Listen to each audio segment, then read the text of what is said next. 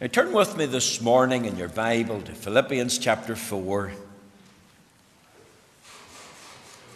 Remember, we're slowly working our way through this final chapter. We're expounding it verse by verse, trying to open up the text so that we'll be given instruction, so the Lord will teach us. We're going to read from chapter 4, verse 1. I'm going to read again through to verse 9. Let's hear the word of the Lord. Philippians chapter 4, verse 1. Remember, we're reading from the authorized version. Therefore, my brethren, the dearly beloved and longed for, my joy and crown, so stand fast in the Lord, my dearly beloved. I beseech Euodias and beseech Syntyche that they be of the same mind in the Lord.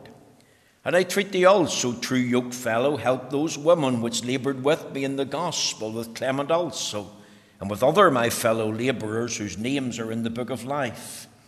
Rejoice in the Lord always, and again I say rejoice.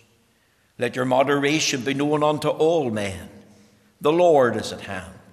Be careful for nothing, but in everything by prayer and supplication with thanksgiving, let your requests be made known unto God.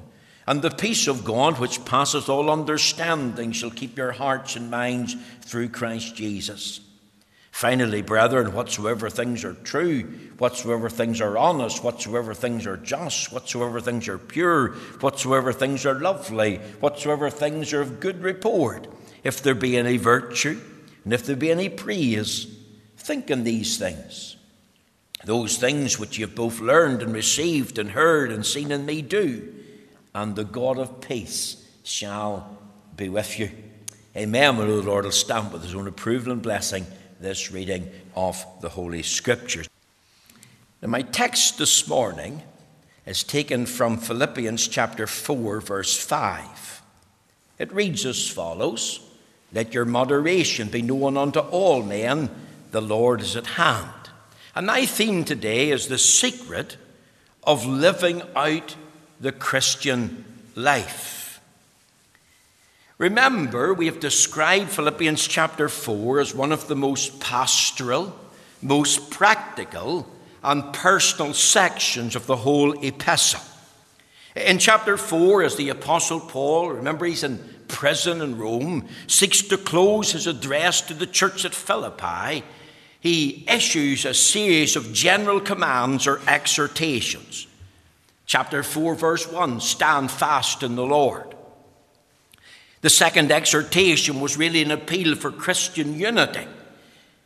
Don't let your disagreements become so divisive that they lead to disunity. Then there was an exhortation to continue to live out the gospel in keeping on laboring for the Lord.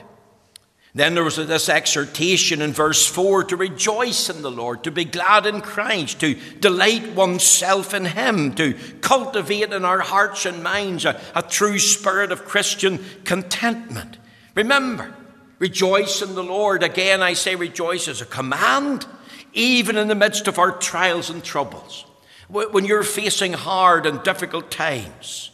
Now remember, the Apostle Paul is not being unreasonable here. This is not a cruel joke to merely mock us. The joy of the Lord can be cultivated. It can be experienced. Nehemiah 8 and, uh, 8 and 10 says, The joy of the Lord is thy strength. Remember, it's the very joy of the Lord, the joy of the Lord that's gifted to us by the Holy Spirit. The Bible speaks of joy unspeakable, full of glory. And I would just ask you to remember that this is a, an epistle of joy. 24 references to joy, rejoice, and rejoicing. Warren Wiersbe, in his series, the Be series of the New Testament, he entitled Philippians be joyful. How? Well, one of the ways that we can be joyful is adhere to these commands. Hence, this call to be honourable men, stand fast in the Lord. Here's this call to be humble men, Display humility even in your disagreements. He does call to be hardworking. Remember, every believer is a laborer in the work of God. He does call to, to true happiness, know and experience the joy of the Lord in your heart and mind. Now look at verse 5. Here we have a call to be holy, helpful, and heavenly minded in living out the gospel. You see, these verses are all linked, they're all related one to another. Uh, verse 5 is a reminder that we are called to be holy, helpful, and heavenly minded people, even in our dealings one with another. Look at the text. Let your moderation be known unto all men, the Lord is at hand. Now, now how do we understand it? Many commentators feel this verse is so obscure that they gloss over it. Many just gloss over the words. Many preachers have failed to, to preach on it. They link verses 4 and 5 together, and verse 5 is just put in at the tail end of their message. Uh, it's as if verse 5 is irrelevant. Now, I believe that every word of God is pure, and I thought to myself, well, if the Holy Ghost has put it in the Bible, the Holy Ghost has put it there for a reason, and, and I need His help to, to understand it. I, I, have went to the Lord and I've prayed. And while I can't pray uh, to change the weather in Miami, except that's His will, I can pray, Lord, uh, open my eyes. Lord, help me to understand these words. Lord, teach me, give me a teachable spirit. And, and, that's what I'm saying this morning. In prayer, I believe that the Lord has revealed to me there's a link here um, that, that we need to understand. There's a link to these exhortations. Verse 1 there's a call to be honourable men, to stand fast in the Lord. There's a call to be humble men and women. Verse 2. There's a call to be hard-working men and women. Verse 3. There's a call to be happy men and women, to, to rejoice in the Lord. Verse 4. But there's also this call to be holy and helpful and heavenly minded men and women. Do, do you see it? The Christian life is a life that's lived out before God and before men. And if people were to come and, and ask, well, well, what's the secret of your Christian life? It's something that we can share. It's something we can talk about. It's not a, a secret formula that nobody can know or, or, or share. It's not like the recipe for Coca Cola that has to be kept hidden in a vault or for Kentucky Fried Chicken or for chocolate. Um, of course, the, these um, industries are so competitive that they don't want somebody to steal and copy their, their recipe, so, so they keep their recipe a secret. And they talk about their secret recipe. But there's no secret recipe in the Christian life. The, the Christian life secret is open, it, it's disclosable. The, the Christian life is a life of holiness unto God a life whereby we can help others, do good to all men, especially there the household of faith, uh, and a, and a life where we're heavenly minded. Our, our mind is guided and under the control of the Spirit of God. And as you think this morning about the secret of living out the Christian life, let me tell you three things. There's your reputation to consider. Look at verse 4, 5. Let your moderation be known unto all men. Now, the word moderation is only used once in the whole of the Bible. It's not amazing. Only once. I've looked up Bible Gateway that Brother Mark has supplied for me, and it's only mentioned once. And it's only mentioned here in Philippians 4, verse 5. Now, what does it mean? I believe that's why so many commentators and preachers have shied away from expounding the text, because the word moderation means so many different things. The word moderation here uh, takes in the whole conduct of the Christian life from start to finish. In the Amplified New Testament, J.B. Phillips quotes have a reputation for gentleness. See, in the secret of living out the Christian life, there's a reputation to consider, and that's where I got the idea. Have a reputation for gentleness, and have a reputation for godliness, and have a reputation for meekness, and have a reputation for forbearance, and, and, and so on and so forth. And then he adds, never forget the nearness of the Lord. Uh, Philip Brooks, one of the old Puritans, used 10 different words to try and understand the one word moderation. I'll give them to you big heartedness, forbearance, yieldedness, kindness, selflessness, possessed by God, patience, mildness, gentleness, graciousness. Now, when we think of the word moderation, we tend to think of avoiding extremes. We, we think about moderation in our dress. We think about moderation in what we do, in what we say, and what we think. And um, you, you, of course, see the adverts uh, to drink alcohol in moderation. I'm not supporting drinking alcohol, by the way. Uh, be moderate in your eating habits, be moderate in your exercise, be moderate in your views. But that's not how the word is used in the Bible. It's not telling you to avoid any extreme in what you say or do or what you think. Think of Philip Brooks, these 10 words as used by him. And they, I believe, give us the full import of this one word in the Greek. It's translated by all these words. So it's a word full of meaning. I know it's a strange word, but what I'm saying is the word moderation has to do with our reputation. How we live out our lives. Have a reputation for big heartedness, for forbearance, for yieldedness, uh, for kindness, for selflessness, being possessed by God, patience, mildness, gentleness, and graciousness. Maybe I get asked this morning what have I a reputation for? What have you a reputation for? Do we consider our reputation? See, I can substitute the word reputation for testimony. Have a testimony. And what a valuable thing a testimony is. Is it any wonder that Paul was exhorting Titus to exercise thyself and Timothy unto godliness. So, so we're going to open up the word for a little minute. Do, do we have a reputation for, for gentleness? For that's one of the meanings. I have to say, sadly, that modern versions only use the one word. Let gentleness be known unto all men. As if to say that's the only meaning. Now, now, that is one of the meanings of the word moderation, but that's not the full picture.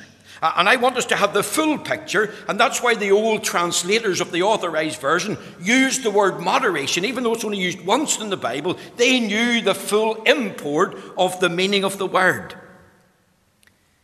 Do we have a reputation for gentleness? Remember, the Lord Jesus was gentle and meek and mild. We, we sung it this morning.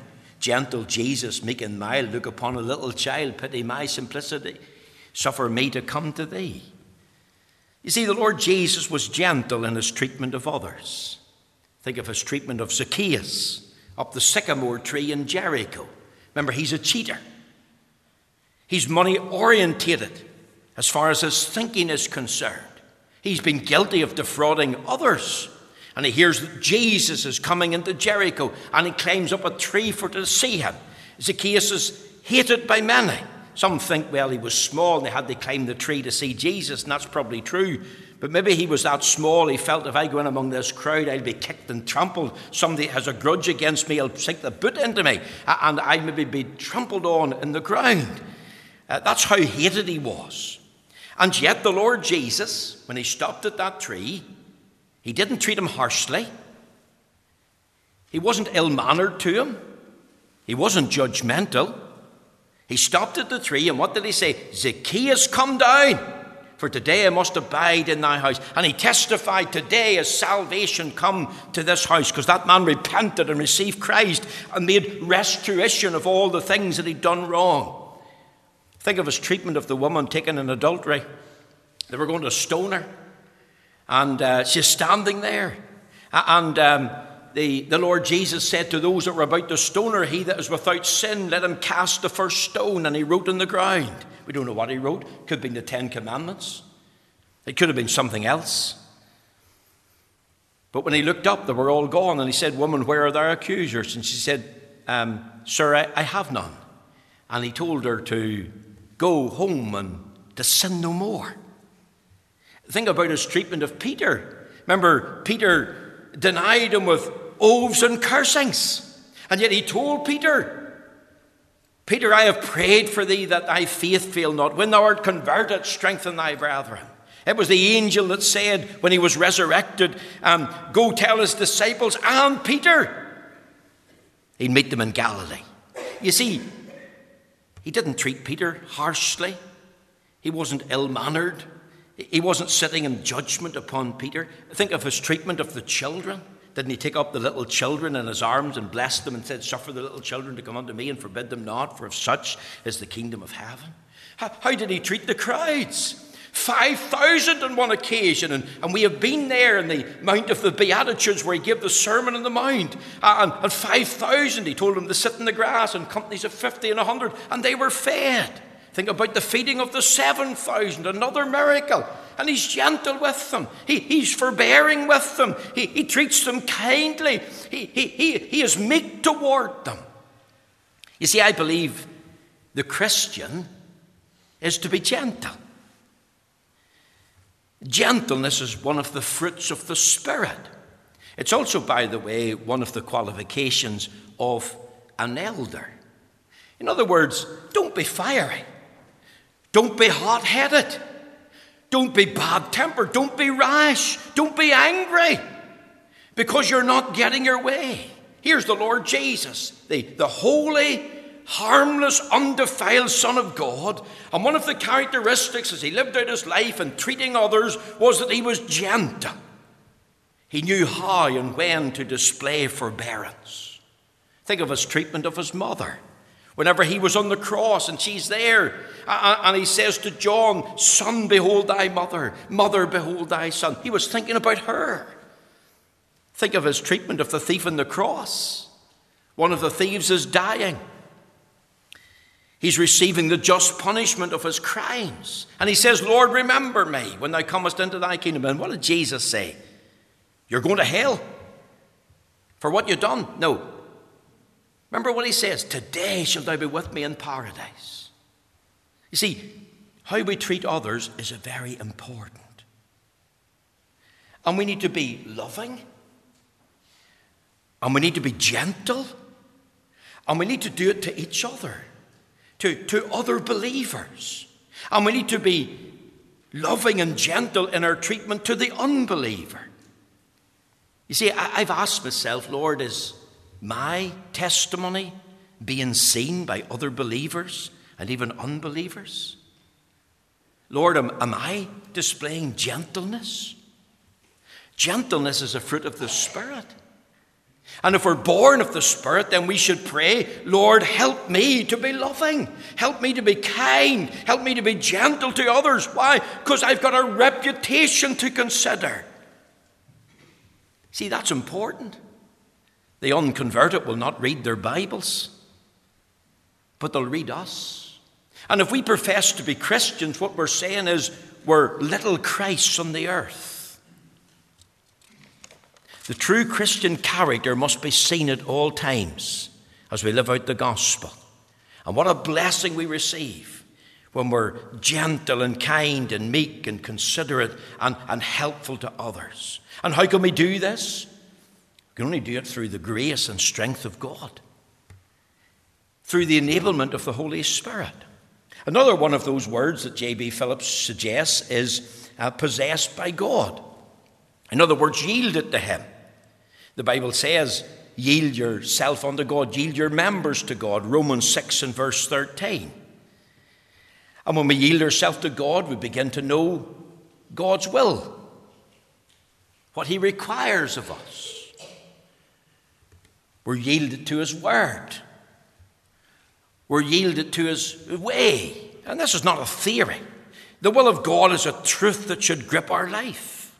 Think of the words over there in the uh, book of Micah, in um, uh, Micah uh, chapter 6 and verse 8. It says there, He hath showed thee, O man, what is good and what doth the Lord require of thee, but to do justly and to love mercy and to walk humbly with thy God. It's not just about guidance as to where we go, but it's about guidance in what we do and, and the way we conduct ourselves.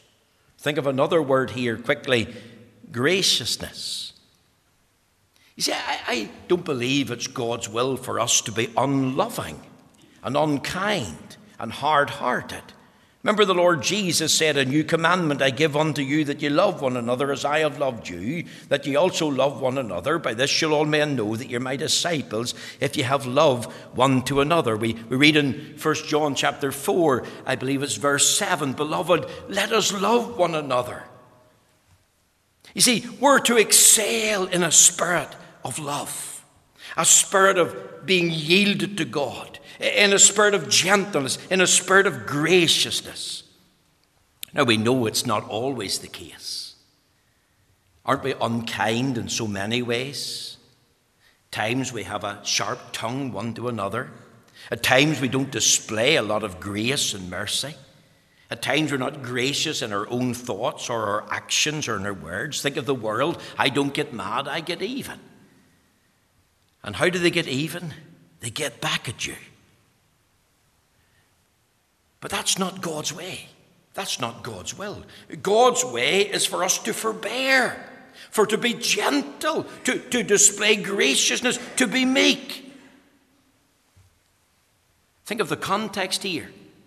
There's a quarrel and debate going on in the Philippi church. Either two women have fell out among themselves or two women have fallen out with Paul. Remember, we said that. Euodias and Syntyche. And, and what's, what's Paul's advice? This dispute, this disagreement, this quarrel, don't let it foster. Don't, don't let it spread. Nip it in the bud. You, you must live with forbearance, yieldedness, graciousness. Think of how the Lord treated us. Didn't He forbear with us in our natural sinful state? And the Lord has called us to salvation in Christ. He has called us to a life of holiness. He has called us to be helpful to others. He has called us to be heavenly minded. And He has treated us in a very gracious way, in a gentle way. And, and He, in fullness of grace, turned to us. Now let's learn to treat others the way the Lord has treated us. And that impacts upon our life at school, young people. That impacts upon your life at home, husband and wife. That, that impacts upon your life in the workplace or, or, or in the university. There is a reputation to consider. Here's one of the secrets of living out the Christian life. Secondly, there's your relationship to consider. Notice the words here uh, let your moderation be known unto all men. All men. Now, if we're to live out the Christian life before all men, the unbeliever and the believer, let's remember who and what we are. The Bible calls the Christian the salt of the earth. Christ, of course, is salt. It was Job that said uh, about the egg white, how bitter it is in taste. And what does an egg white need? It needs salt. And if you're here this morning and your life's just like an egg white, then I would say you need Christ because He is salt. We're, we're called the light of the world. And Christ is the light of the world. And this world's a dark place. And in this world, we're to reflect the, the light of Christ. And, and how do we live out our lives as salt? Uh, how do we live out our, our lives as light? Well, one of the ways is in sharing the gospel. You see, our relationship to the Lord is most important. And if it's going to be known to all men, we have to be in a right relationship with Him. So there has to be a willingness for, for us to share the gospel. Let me tell you a little story. You might have heard the name of a man called George Cummings. George Cummings was very shy. a very timid young fella. And we had a lot of shy and timid young people in the church on Friday night. But, but God called this young fella to preach. And he says, Lord, I could never preach. Preach from a pulpit? Lord, my legs would turn to jelly and my tongue would dry up. I wouldn't get a word out. I could never do that. Of course, he forgot I can do all things through Christ me. He was relying on his own strength and power. But then he decided, well, if I can't do it in the pulpit, I'll do it in the open air. And he walked into one of the villages and he thought, right, I'll, I'll preach a wee bit. And he looked around at the people passing by and he thought, somebody will thump me if I open my mouth. So, so he went home and never said a word. And of course, he was upset. And then he decided, well, I'll tell you what I'll do. This bright idea. I'll get my bicycle out and I'll ride through the village.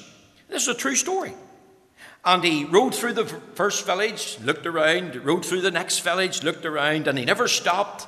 He didn't say a word. He rode into the third village and he picked up the courage as he was driving past or cycling past. Behold the Lamb of God, which taketh away the sin of the world, and repeated it two or three times. And he rode on as fast as he could and looked round to see is anybody coming. And there was nobody coming.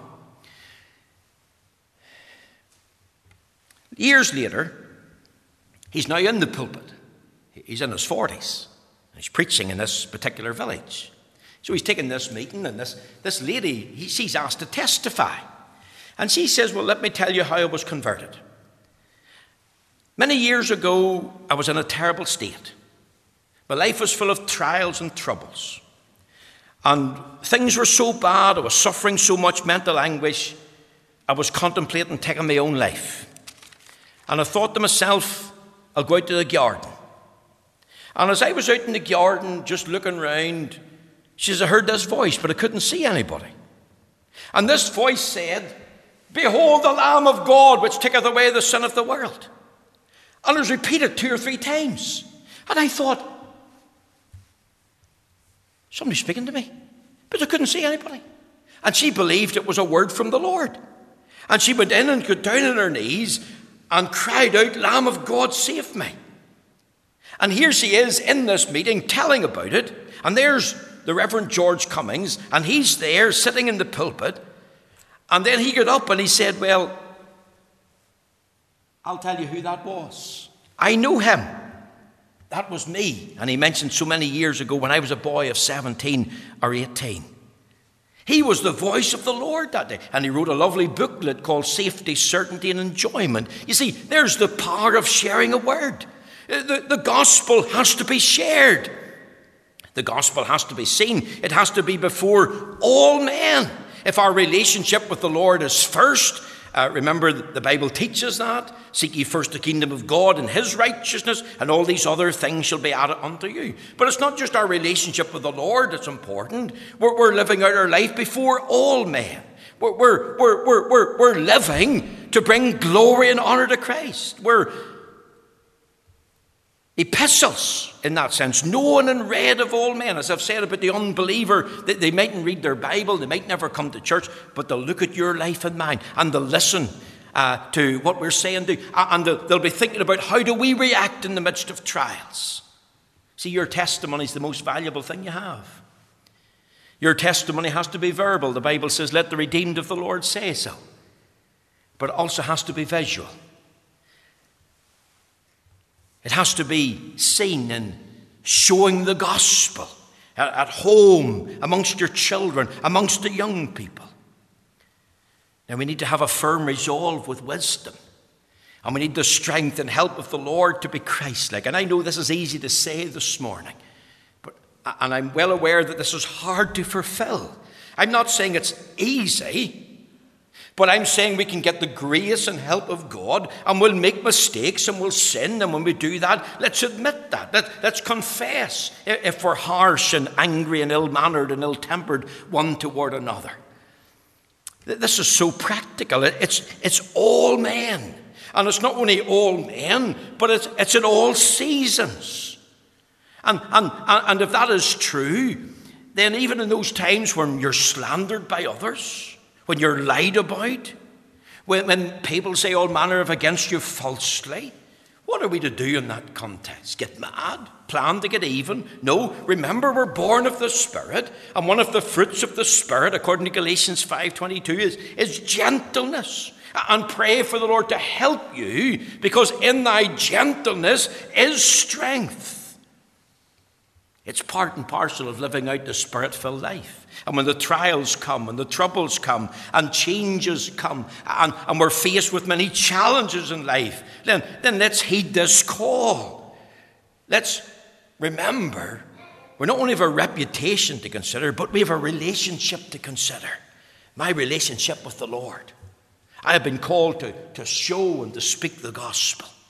I've been called to share that.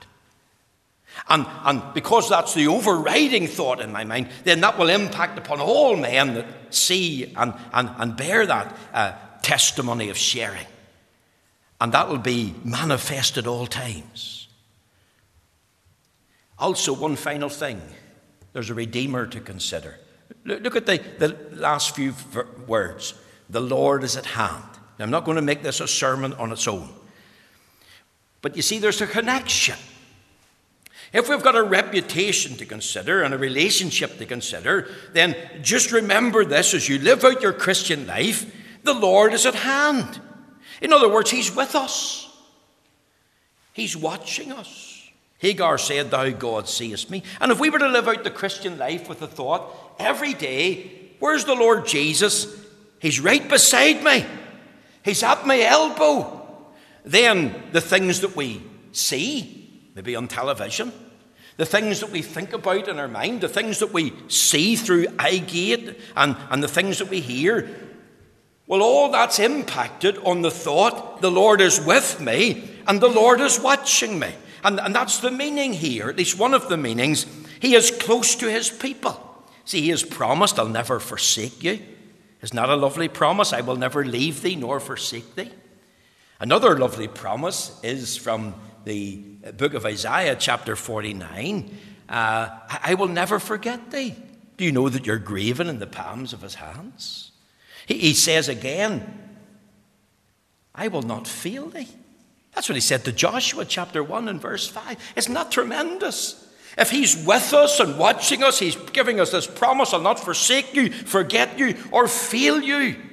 The Savior is with us, He's beside us, and, and he's, he, he's, he's with us to help us and strengthen us at all times. There's a lovely little story told about an Indian brave. He was a boy, and part of the tribal ritual is when you reach a certain age, listen to this, boys, you're left alone in the dark forest in the dead of night. And you have to stay there all night. And you're told not to move till the morning. And of course, there's much in the dark forest to scare you.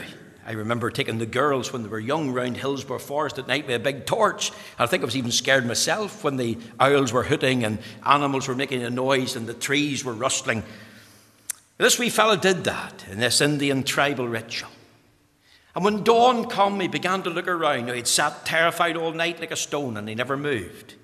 But you know what? When he got up in the morning, looked around as the dawn broke, he looked over at one of the trees. And you know who was sitting under the tree? His own father. He couldn't see him all night in the darkness, but his father was there nearby. And he learned a lesson that the father was at hand and if he had needed the Father, the Father was there. And, and, and, that is so true of our relationship with the Lord. There's the Redeemer to consider. When Rutherford was in jail, he said this the old Scottish Covenanter, the Lord Jesus visited me last night, and every stone glowed like a ruby. You see, that's one of the meanings. He is close to his people, he's, he's watching us. And that's a challenge. But could I tell you, that's also a comfort. It's meant to be a challenge, but it's also meant to be a comfort. There's another meaning, and the meaning is this that the return of Christ is imminent. The Lord is at hand. In other words, the Lord Jesus is coming back visually. The Lord Jesus is coming back personally. He's coming back literally. He's coming back to this earth to set up his kingdom. And many preachers take it in that way. And I, I'm, I do not know which is right. I, I'm not saying that one of the meanings is wrong, but, but I tend to favor the Lord's closeness to his people as the the, the, the fullness of the meaning. I'm not denying a second coming, the Lord is at hand, but I'm not detaching it from the thought. Let your moderation, let your reputation be known unto all men. Remember your relationship to the Lord and think about how close the Redeemer is to you. That was the exhortation. Paul's fifth application to be a helpful, holy, heavenly minded Christian. And that's the secret in living out our life. May the Lord take these few thoughts and bless them to you this morning. Thank you for coming and thank you for listening.